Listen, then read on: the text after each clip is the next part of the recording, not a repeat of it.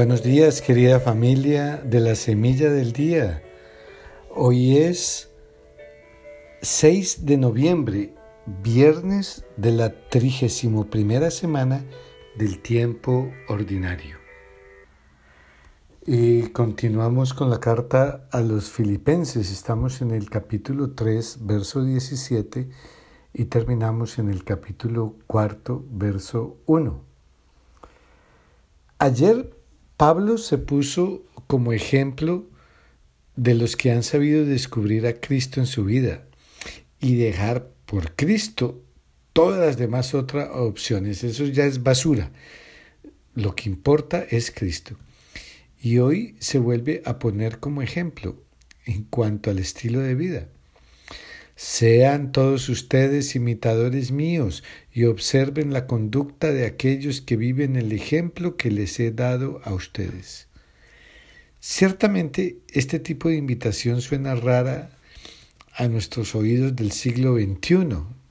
No nos acostumbramos a poner nosotros como ejemplo, sean como yo. No. Eh, sin embargo, en el mundo de Pablo, en el mundo greco-romano, era una práctica bastante común que los maestros se colocaran a sí mismos como ejemplo.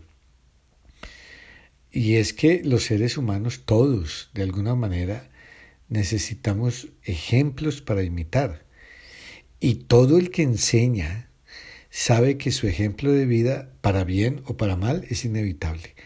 A aquellos a quienes se les enseña, ellos, lo hemos repetido y lo sabemos, totalmente, más que las palabras, lo que ven es la vida, las acciones de las personas. Y nosotros de esa manera también.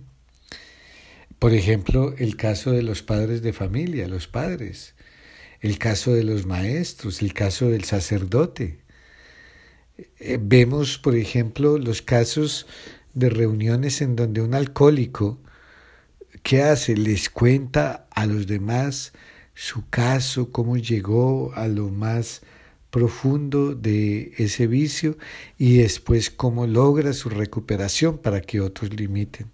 ¿Para qué? Pues para el bien del otro y para él mismo irse liberando de toda esa carga. O la persona que pierde mucho peso haciendo ejercicio o dietas y comienza a contarle a otros, no, mira, es que tú lo que tienes que hacer es esto y esto y esto, y eso puede motivar a muchas personas. Y también sucede con las personas que nos encontramos a Jesucristo en la vida, y a raíz de ese encuentro hemos tenido un cambio radical, pues cuando hay la oportunidad, pues compartimos nuestra experiencia. ¿Y eso cómo se llama? Se llama dar testimonio. Y todos esos testimonios son importantes en la vida de la sociedad. Eh, Pablo nos dice, hoy hay otros que ya viven como yo. Y nos invita a ser coimitadores de Él. ¿Para qué? Para que otros vean nuestras vidas y se vean motivados a imitarnos a nosotros que estamos imitando a Pablo, quien fue radicalmente transformado por la experiencia de Jesús. Querida familia, esa es la misión de la iglesia, para eso es la iglesia. Aprender de la vida de Jesús, quien obviamente es la fuente de toda santidad, pero también observar la vida de muchos otros, como Pablo, por ejemplo, como todos los santos de, de todas las épocas, e inclusive de hermanos de la propia comunidad cuyas vidas uno ve que se van transformando y se van volviendo modelo de camino hacia la santidad para otras personas.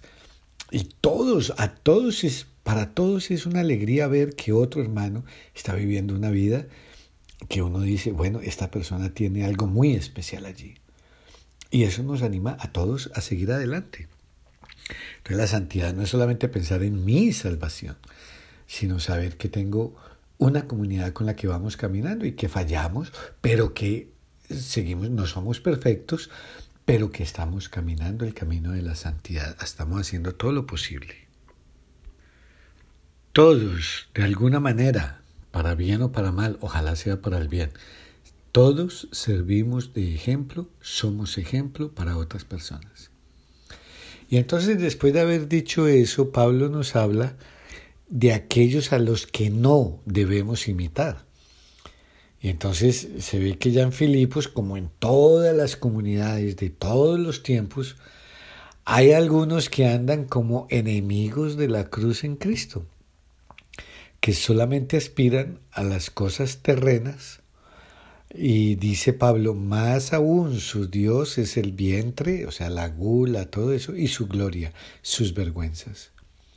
En otras palabras, que ellos no están dando frutos de su fe en Jesús. Y entonces Pablo hace el énfasis ahora, nos habla de que nosotros los cristianos debemos saber que ya somos ciudadanos del cielo. Y ser ciudadano del cielo significa que sin dejar las responsabilidades que tenemos aquí, tenemos nuestra mirada fija en el futuro, porque tenemos un futuro. Eh, de donde eh, pues sabemos que hay un Salvador, que es el Señor Jesucristo, que sigue transformando nuestra condición, humilde de seres humanos a una condición gloriosa como la de Él. Así que eh, Pablo lo que está hablando ahí es de los que conocen ya a Jesucristo, conocen la palabra, conocen el valor de la cruz, pero fallan al no vivir la vida de conversión de la cual Pablo es otro que es modelo para nosotros. Por eso, nuestra fe no es solamente de hacer prácticas religiosas o de rezos, sino que nuestra fe afecta la manera de vivir, el estilo de conducta. Por un lado, como dice Pablo, la moralidad de las costumbres. Eh, nosotros no podemos tener como Dios lo que Pablo llama los bajos instintos, aquello que solamente satisface eh, los placeres temporales.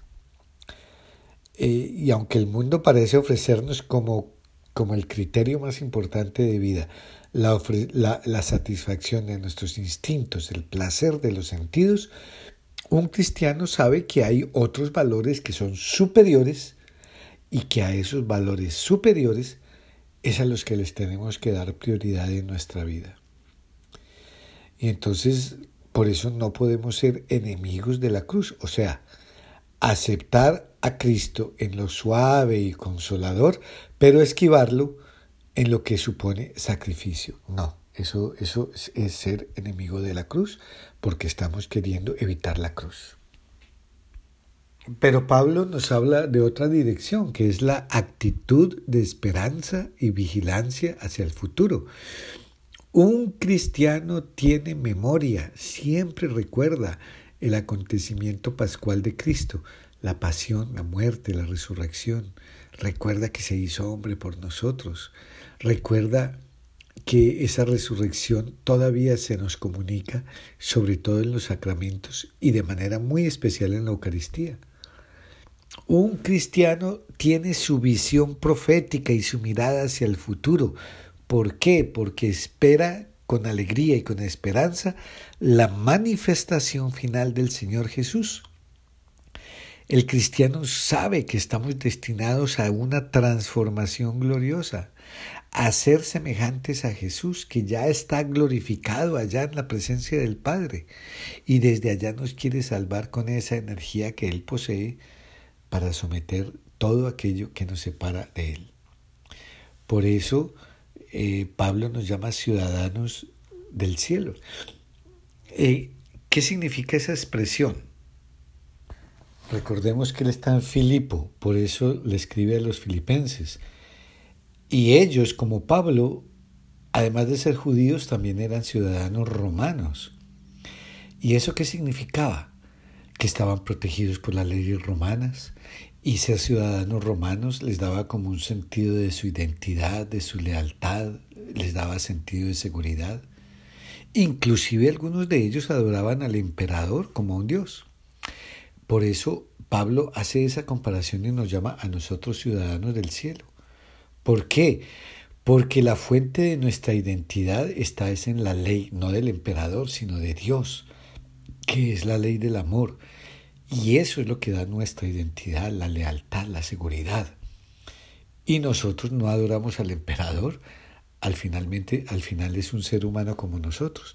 A quien adoramos es al Salvador, a Jesucristo.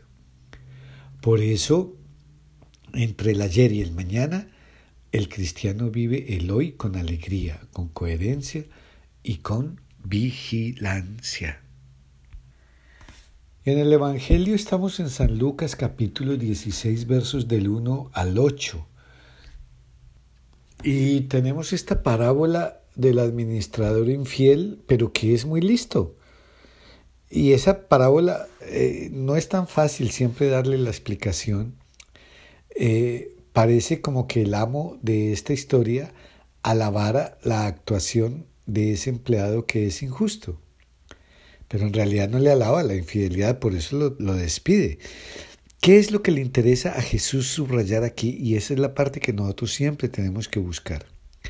Lo que Jesús subraya es la inteligencia y la prudencia de ese gerente, que sabe que lo iban a despedir y con trampas se hace amigos para cuando se quede sin trabajo. Repito, Jesús no alaba las trampas que hace pero el énfasis está en la prudencia. Por ejemplo, en Mateo 10, 16, Jesús da otro ejemplo que podríamos comparar. Dice que debemos ser astutos como las serpientes y mansos como las palomas. Cuando nos dice que seamos astutos como las serpientes, él está, se refiere a la astucia de esos animales, ¿verdad? Pero no a las características negativas de ellas. Entonces quizás la, la reflexión que podríamos hacer es de esta manera. Si un hombre que es deshonesto, porque Jesús no cambia eso en la historia, él es un deshonesto, pero si ese hombre tiene la astucia y la prudencia de asegurarse el futuro, con mayor razón debe ser astutos para asegurarse la vida eterna con buenas obras, con misericordia, con eh, servicio, con todo eso, los que son hijos de la luz. Al fin y al cabo, todos tenemos que dar cuenta de nuestra vida al final. Pero fíjense que Jesús es muy realista, porque al final dice, pues los que pertenecen a este mundo son más hábiles en sus negocios, en las cosas del mundo, que los que pertenecen a la luz. Así que lo que Jesús quiere es que, que tengamos los ojos abiertos, que seamos despabilados para nuestras cosas, como el gerente de la historia lo fue para las de él. Los hijos de este mundo son más astutos que los hijos de la luz. No, tenemos que ser astutos también nosotros. Así que en nuestra vida personal debemos hacer los cálculos para conseguir nuestros objetivos también. Eh, ayer nos hablaba el Señor del ejemplo del presupuesto o antier del presupuesto, hacer un presupuesto para la edificación de una casa o para la batalla, esa historia. Y hoy nos da este ejemplo. ¿Por qué? Porque al final tenemos que dar cuenta de lo que hemos hecho con nuestra vida. Y tenemos que ser ricos en aquello que vale la pena, en lo que dura para siempre, en lo que nos llevaremos con nosotros en, el amor, en el servicio, en el perdón, en la reconciliación, no hacer énfasis en lo que tenemos aquí y que lo tenemos que dejar el día que nos vayamos. Y esto tenemos que aplicarlo también a nuestra misión que tenemos como cristianos de evangelizar, de dar conocer al Señor en la familia, en el trabajo, en la parroquia, en donde sea. Soy yo lo suficientemente despierto, estoy atento, para buscar los mejores medios para hacerle llegar el mensaje a la persona que tengo al lado o a la persona que acabo de conocer. Eh, cuido mi tarea evangelizadora. Los hijos del mundo, como nos dice Jesús, se esfuerzan por ganar, por tener, por mandar y se las ingenian para hacer para cumplir sus objetivos. Y nosotros, los seguidores de Jesús, los hijos de la luz, los que hemos recibido el encargo de ser luz y sal y fermento de este mundo, ponemos igual empeño y esfuerzo para ser eficaces en nuestra misión. ¿Somos hijos de la luz que se iluminan unos a otros? o escondemos esa luz debajo de la mesa?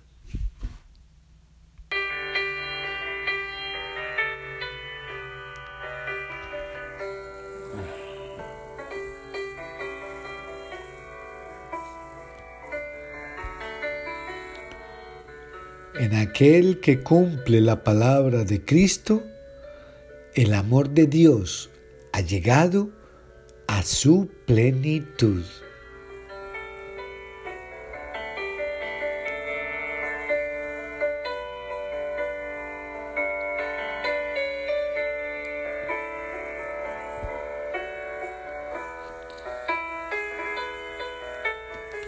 Y que el amor de Dios y su misericordia te bendiga en el nombre del Padre, del Hijo y del Espíritu Santo. Amin.